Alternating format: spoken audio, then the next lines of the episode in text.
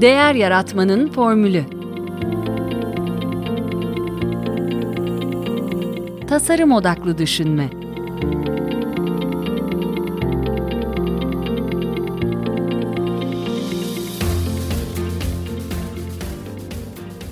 Merhaba, ben Mete Yurtsever. Değer Yaratmanın Formülü Podcast'inin ev sahibiyim. Ee, bugün size e, geçen hafta e, ağırladığım Vega Faktör danışmanlık şirketinde yüksek performanstan sorumlu yönetici Rich Deck ile yaptığımız söyleşinin bir Türkçe özetini paylaşacağım. Vega Faktör'ün çalışmalarından, kurucularından Lindsay McGregor'ın bir konferansta dinlediğimde haberdar oldum. Prime to Perform adında bir kitapları da var ilgilenenler için. Rich Deck, Cornell Üniversitesi'nde endüstri mühendisi ve yöneylem araştırması okumuş. Vega Faktör'de de danışmanlık ve koçluk yapıyor. Aynı zamanda bir konuşmacı. Daniel Pink'i duymuşsunuzdur hepiniz. Bu motivasyonu, amaç, özellik ve ustalık, purpose, autonomy, mastery üzerine kuran benim de yıllardır çok inandığım bir tez, bir anlatımdır. Ama Vega Faktör'ün açılımını gördüğümde işte tamam budur dedim. Vega Faktör oyun, amaç ve potansiyel play, purpose ve potential diyor. Söyleşi boyunca bunun üzerine konuştuk. İlk sorum insanları ne motive eder oldu. Bunu her kesimden insan farklı yanıtlayabilir. Bir cerrah bunu para için yaptığını söyleyebilir. Bizim terminolojimizde ekonomik baskı sınıfına giriyor bu. Ya da ödül için olabilir.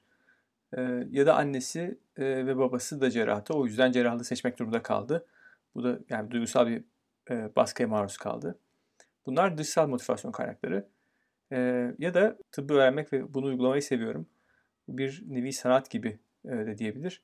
Bu da oyuna karşılık geliyor. Yani o işi aktivitenin kendisi için yapmak, bundan keyif almak ya da bunu insanlara yardım etmek, hayat kurtarmak için yapıyorum diyebilir. Bu da amaca karşılık geliyor. Ya da e, potansiyel için yapıyordur. Yani e, şu an yaptığı iş onun istediği başka bir yere götüreceği için bu iş yapıyordur.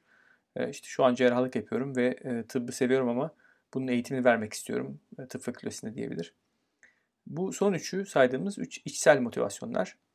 Yani hepimizin nedenleri birbirinden farklı ama yaptıklarımızı sonuçta bir neden için yapıyoruz. E, Vega Faktör'ün e, birazdan bahsedeceğim çalışması da bilimsel araştırmalara dayanıyor. E, peki neden şirketler hala içsel yerine e, bu harici e, dışsal motivasyon değerlerine öncelik veriyorlar diye soruyorum. E, diyor ki birinci neden e, içimize işlemiş. Yani bu Taylorizm etkisi hala devam ediyor işletmelerde.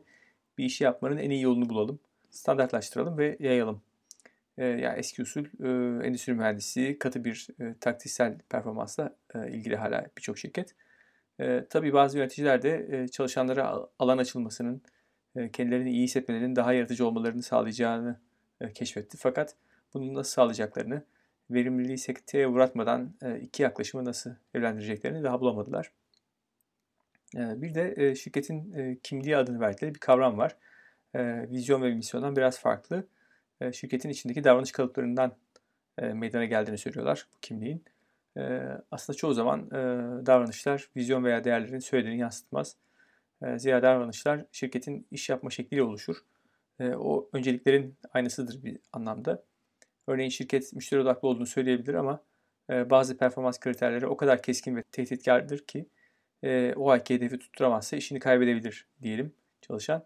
O durumda o kişinin müşteri odaklı olmasını bekleyemezsiniz. Yani söylenenle beklenen arasında ki tutarsızlık çalışanın davranışını değiştirir. Peki şirketteki organizasyon yapısı motivasyon üzerinde nasıl rol oynuyor?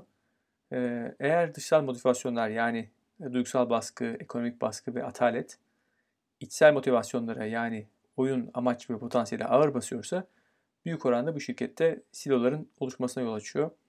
Yani iş tepeden geliyor. Neden o işi yapmamız gerektiğini bilmiyoruz.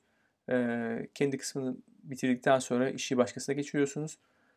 Ee, yani amaç kısmında yaptığınız işin katkısını göremiyorsunuz. Ee, böylelikle e, iyileştirme hakkında fikrinizi de paylaşamıyorsunuz. Bu e, bir düşük TOMO'lu organizasyon örneği. Yani Total Motivation diye kısaltıyorlar bunu. E, yüksek TOMO'lu organizasyonlarda ise planlama hem yukarıdan aşağıya hem aşağıdan yukarıya e, akışın buluşmasıyla ortaya çıkıyor. Çalışanlar öncelikler konusunda bir kontrolleri olduğunu hissediyorlar. Ee, çalışanlar kendi aksiyonlarının e, iç ve dış müşterileri nasıl etkilediğini gözlemleyebildikleri için e, sürekli iyileştirmeler yapabiliyorlar. Ee, bir sigorta şirketi e, komuta kontrol sistemiyle yukarıdan aşağı yönetilen taktik performansı dönük işte sana söyleneni yap tarzı çok az esneklik ve yeni şeyler denemeye alan bırakmayan bir yapıdaymış. Yeni bir yönetici köklü değişiklikler yapmak istemiş. İşte fikir havuzları gibi. İlk başlarda hiçbir şey gelmiyormuş. Hiçbir yeni fikir gelmiyormuş. Sonra sahadaki çalışanları acil ihtiyaç durumlarında işleri hızlandırmak için yetkilendirmeye başlamışlar. Kendi başlarına verebil- karar verebilecekleri limitlerini arttırmışlar. Böylelikle aylar süren süreçler birkaç güne inmiş. Şirket içinde de farklı departmanlar arası yardımlaşma ve işbirliği başlamış. Nasıl birbirimizin işini kolaylaştırarak müşteriye daha iyi hizmet sunabiliriz şeklinde. Yani çoğunlukla bunlar CEO'nun inisiyatifleri olarak düşünülür. Ama çalışanların davranışları ve alışkanlıkları performansı, motivasyonu ve müşteride yaratılan etkiyi getirir. Yani insanlar hem iş hayatında hem özel hayatında içsel motivasyonu dışsal motivasyonun üzerinde tutarlarsa strese karşı dayanıklılıklarını da arttırmış oluyorlar diyor. İki türlü performans var. Çalışma budu diyelim. Tactical ve Adaptive Performance diyor buna. Yani tactical işte çok net ölçümlerin olduğu, defalarca yinelenen, verimliliğin ön planda olduğu işler. Adaptif ise e, ekiplerin inovasyon yaptıkları, kendi kararlarını kendilerinin aldığı, deneyerek problem çözdükleri işler. Aslında mesele bu ikisini e, dengelemekte. Bunu anlamak için e, insanlara basit bir test öneriyorum diyor e, Rich. E, örneğin gün içinde yaptığınız bir işi bunu keyif aldığım için mi yapıyorum? Ya da yaptığımın etkisini görüyor muyum? Yoksa bir şeylerden korktuğum, çekindiğim için mi yapıyorum? Ya da takdir görmek için mi yapıyorum? E, diye sorun diyor. E, insanlarda da şöyle bir kabul var. E, yani konuştuğumuz bir üretim işi ise veya diyelim bir çare merkezi ise burada ne yapılması gerektiği çok belli. E, adaptif bir kabiliyete ihtiyacımız yok diye düşünüyorlar. Ama bu doğru değil diyor. Örneğin 1980'lerde Amerika'da General Motors fabrikasında klasik bir yani tactical performance komuta kontrol tarzı bir çalışma ortaya koyuyor. Toyota devralıyor General Motors'u. Aynı işçileri hattı durdurup sorun çözme, çabuk deneyler yapma anlamında bir sürü yeni anlayış getiriyor, öğrenme şekli getiriyor. Ve GM'dekinin aksine yani verimlilik iki katına çıkıyor. E, kalitede %30 iyileşme oluyor. Aynı makineler, aynı insanlar ama daha önce olmayan bir çalışma anlayışıyla bunu başarıyorlar. E, bir çağrı merkezinde de insanlar ellerine verilen bir teksti okumaları istenirse başka, bir sorun çözdüklerinde ise e, motivasyonları çok daha başka oluyor. E, peki e, Vega Factor bir şirkete gittiğinde nereden başlıyor diye soruyorum.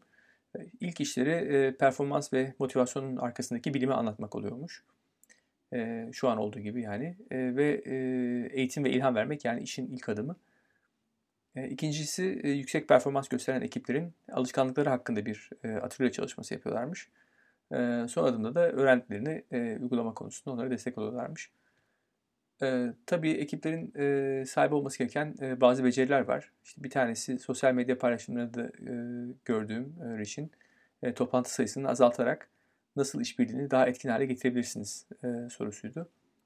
E, verimsiz toplantıların ortak özellikleri e, bir güdemin olmaması, rollerin belli olmaması, birkaç kişinin söz hakkını gasp etmesi gibi e, toplantı yönetimiyle ilgili eksiklikler. E, içerik olarak da çoğu toplantı durum güncellemesi, işte bu status update dediğimiz e, herkesin sırayla yaptıklarını anlattığı ama e, anlatan ve toplantı yöneten dışında o an kimsenin ilgilenmediği e, toplantılar. Bunun yerine güncellemeyi toplantı öncesi yazılı iletişimle yapıp toplantıyı beraberce sorun çözmek için ayırmak iyi bir çözüm. Tabi toplantı dışında yapılacak işbirliği bu işin toplantıya bırakılmasını da önleyecektir.